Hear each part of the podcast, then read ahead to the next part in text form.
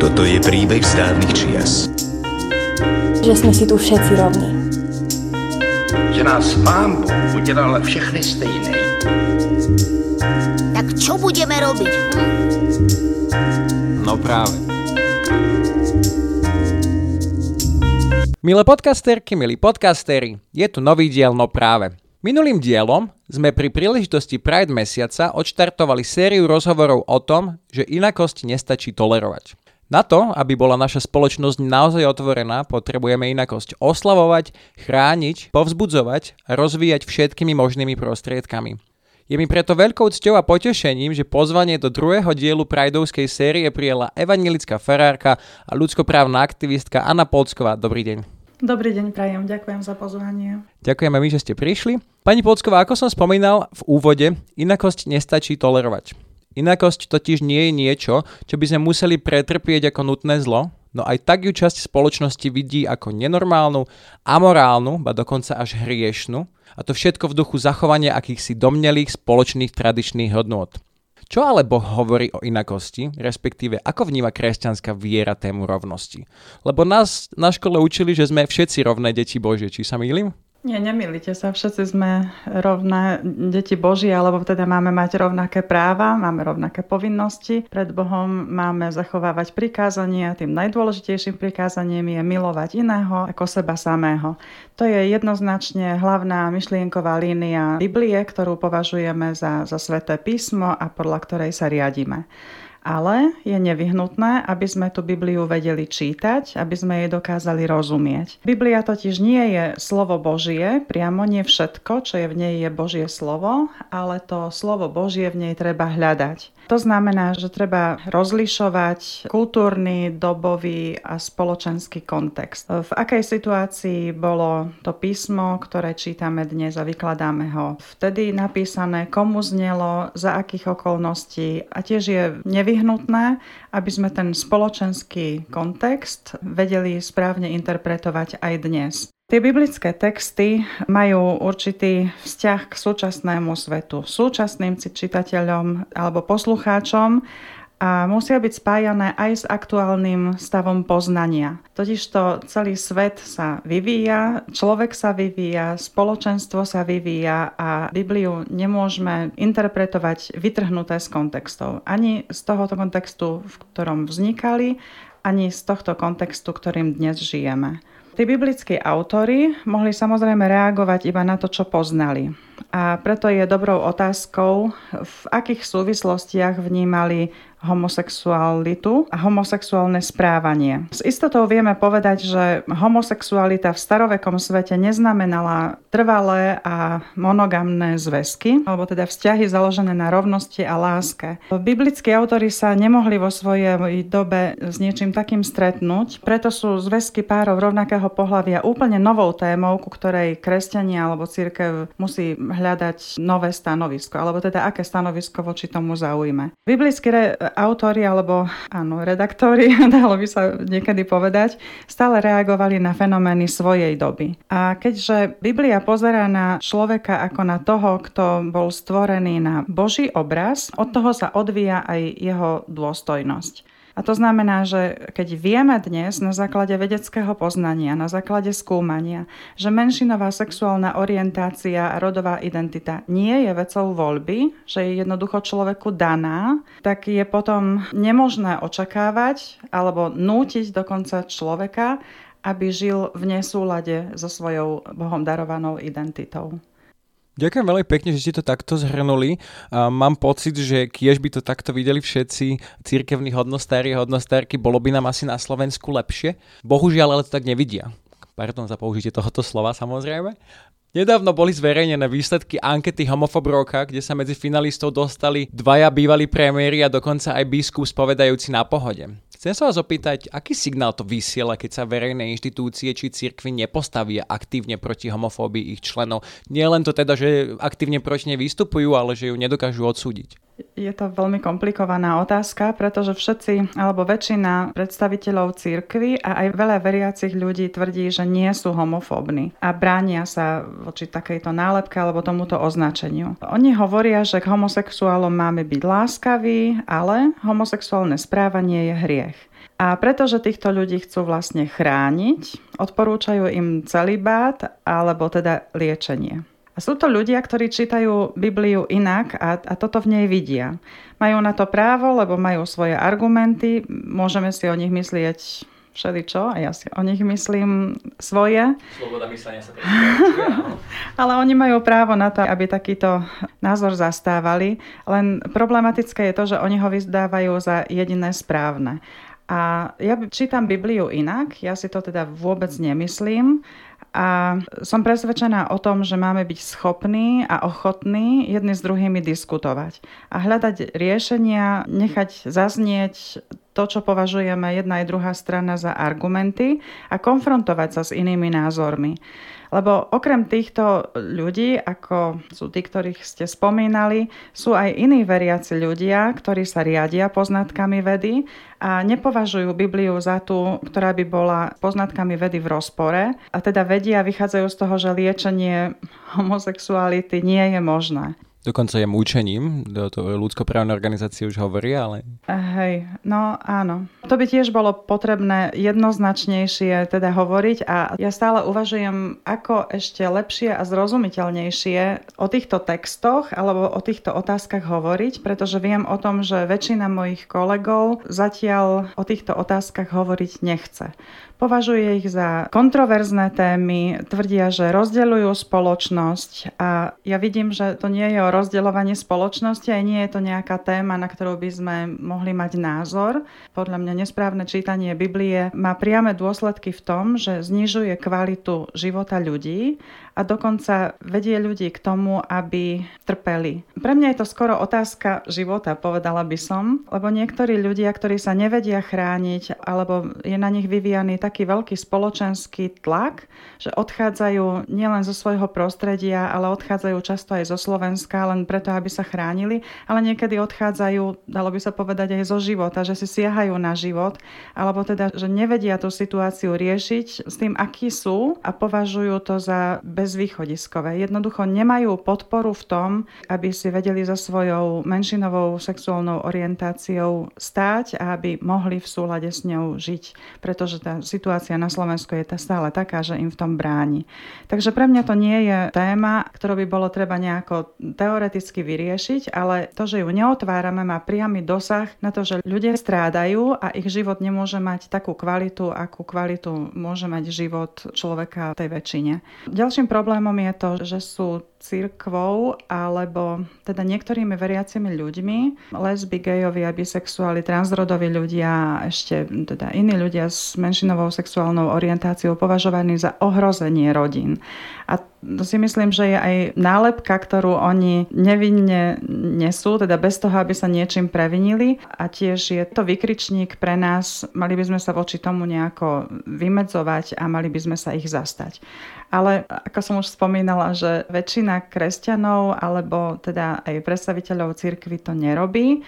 Oni jednoducho žijú z toho, že majú v tomto svete istú misiu, že predstavujú hodnoty, ktoré predstavujú ako biblické, ale samozrejme v ich čítaní a v ich ponímaní Biblie a tie hodnoty potrebujú chrániť, aj ľudí potrebujú chrániť a využívajú na to často aj teda svoje postavenie v cirkvi, v cirkevných zboroch alebo vo farnostiach alebo aj v spoločnosti, teda napríklad v Národnej rade alebo v mnohých takých funkciách. No a nemá sa ich kto, teda LGBT ľudí často zastať a pretože diskusia v našej spoločnosti na túto tému vôbec neexistuje. To už je len také kríčanie z jednej strany a ako sme aj na začiatku tohto podcastu a tejto celej série povedali, že už je ťažšie oslavovať, keď ste nepriateľom štátu, už je ťažšie byť iný, keď tá inakosť je odsudzovaná a že tá homofóbia je naozaj veľmi prítomná, nie je už skrytá, už je to priamou líniou tejto našej spoločenskej debaty, bohužiaľ aj na, na najvyšších miestach. Znova sa ospravedlňujem za použitie tohto pojmu. Ale je homofóbia osobná, alebo respektíve homofóbia individuálna a potom je homofóbia inštitucionálna. Zatiaľ, čo Český ústavný súd schvaluje manželstva pre všetkých, na Slovensku sa zatiaľ túto časť debaty o zrovnoprávnení ešte nikomu nepodarilo otvoriť. My máme naozaj problém aj s debatou o registrovaných partnerstvách už nie jeden rok, nie dva.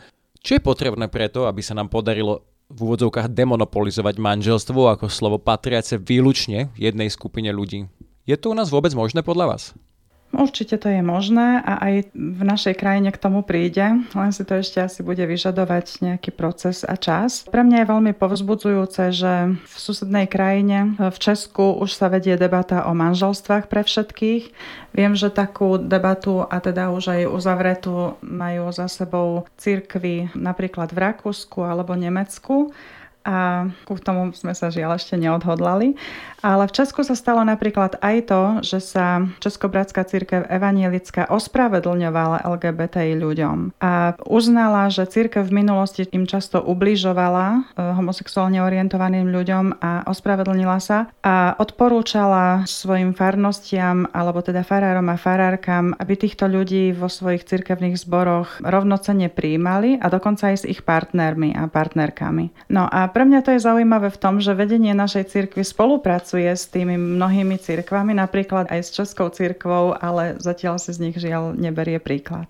A tieto otázky ľudskej sexuality a manželstva podľa vnímania evangelickej cirkvi nie sú otázkami viery a že v tých etických otázkach vo viacerých, nielen v tejto, je, je možná názorová pluralita. No a vraciame sa k tomu problému, že zatiaľ čo tie konzervatívne hlasy, alebo teda ľudia, ktorí reprezentujú takéto postoje, sú hlasné a kričia, tak z tej druhej strany je to také rozpačité, alebo teda mlkve. No a zase sa musíme to vrátiť ku skúmaniu a poznatkom, pretože v každej oblasti života sa dozvedáme veci, ktoré sú nové, ktoré sme predtým nevedeli, s ktorými sme nepočítali, nespájali sme si ich tak, ako si ich spájame dnes. A ja počítam s tým, že vedu môžeme považovať, alebo teda vysvetľujem si to tak, vedu, že môžeme považovať za zjavenie Božie, za to, čo máme vlastne robiť preto, aby sme život chránili, aby sme dôstojnosť človeka vedeli chrániť, aby sme mu vedeli pomáhať pomáhať. A je treba len mať odvahu a trpezlivosť premýšľať, ako to nové poznanie, ktoré dnes máme k dispozícii a nie len toto teologické skúmanie, ale aj skúmanie v oblasti genetiky, sociológie, psychológie, psychiatrie a všetkých tých vedných odboroch, ktorých túto tému alebo túto oblasť spracovávajú. Ďakujem pekne, že ste to takto zhrnuli. Myslím si, že súčasťou tých vedných disciplín by mala byť aj teda právna veda a verím tomu, že naša ústava to aspoň istý čas reflektovala a aspoň teda tie božie priania o rovnosti všetkých jeho detí, keď to takto môžem nazvať. A my sme to mali zakotvené aj v našej ústave, aj v antidiskriminačnom zákone v ústave, teda v článku 12, až sa jedného dňa rozhodla bývalá vláda napísať ústavný zákon o tom, že manželstvo je zväzok medzi mužom a ženou a tým pádom sa trošku zahatila cesta tej rovnoprávnosti, keď to takto veľmi jemne môžem povedať, pozícia antidiskriminačného orgánu, ale to je asi debata, ktorú ešte budeme mať neskôr. Ešte by som povedala, že aj niektorí farári alebo dokonca biskupy pripúšťajú, že nejaký postoj alebo pohyb v tejto téme smerom k registrovaným partnerstvám, napríklad už čo boli ochotní možno niektorí pripustiť, alebo vôbec k partnerstvám, hovoria, že je to proces a že ešte nie sme na ten proces pripravení a že radšej teda ešte o tom nehovorme, ale pre mňa už len to, že hovoria, že je to proces, proces, to akoby anticipuje, že áno, že môžeme a musíme v tejto otázke tiež dospieť niekde ďalej. A tiež by bolo pre mňa zaujímavé dopýtať sa, že čo pod tým procesom vlastne myslia a že keď je to alebo podľa nich možné niekedy o 10 rokov alebo o 50 rokov, prečo to nie je možné dnes? Lebo dnes predsa sa to premieta negatívne do života a postojov LGBTI ľudí, takže neviem na čo čakáme. Ja som popravde nebol pripravený ani na pandémiu a vojnu a predsa sme ich dostali, čiže ja by som tento argument neúplne legitimizoval, ale viem, že na Slovensku je veľmi často používaný pri niektorých nekomfortných témach a rozhovoroch, ktoré potrebujeme ako spoločnosť mať. Ale je absurdný a zaujímalo by ma teda, že čo tým vlastne myslia, že kedy bude spoločnosť pripravená. Keď vyslovene sú tu ľudia, o ktorých vieme, ktorí teda už nemlčia a keď sa odvážia povedať o svojich problémoch, o svojom nepríjmaní, tak by ma teda veľmi zaujímalo, že kam by až siahali tie argumenty, ktoré tvrdia, že máme na niečo čakať. Ja dúfam, že nebudeme čakať až dovtedy, dokým sa naozaj demonizuje táto menšina. Ako sa dnes demonizuje vôbec celá táto debata. Mám pocit, že povedať niečo na obhajobu práve LGBT už je dnes nebezpečnejšie. Vyslovene potrebujem použiť tento termín, lebo aj vy ste sa s tým stretli, aj na strejsku sa s tým stretávame. Vy ako obhajkyňa práv menšín ste sa už viackrát stali terčom útokov na svoju osobu, ale aj kariérny život. Útoky na obhajcov a obhajkyne ľudských práv budú v najbližšej dobe asi pribúdať a treba sa proti ním obrniť, my to všetci cítime.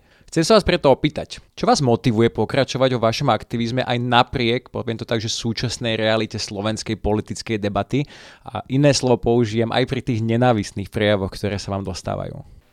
Áno, mám všelijaké spätné väzby, všelijaké e-maily alebo správy na Messengeri príjmam, ale považujem tieto útoky iba za dočasné a vnímam ich teda ako nepríjemné. Mrzí ma to, ale necítim sa tým nejako ohrozená. Viem, prečo robím to, čo robím a stále žijem z toho, alebo vychádzam z toho, že mám zodpovednosť za to, aby som pomáhala, aby som človeka pozdvihla, aby som mu dodala seba dôveru v tom, čo potrebuje, aby aby som kráčala spolu s ním. A to spolu kráčanie vychádza z greckého slova synodhodos a znamená, že mám človeka poznať, aby som mu vedela rozumieť. Mám vedieť, čo ho teší, čo ho trápi.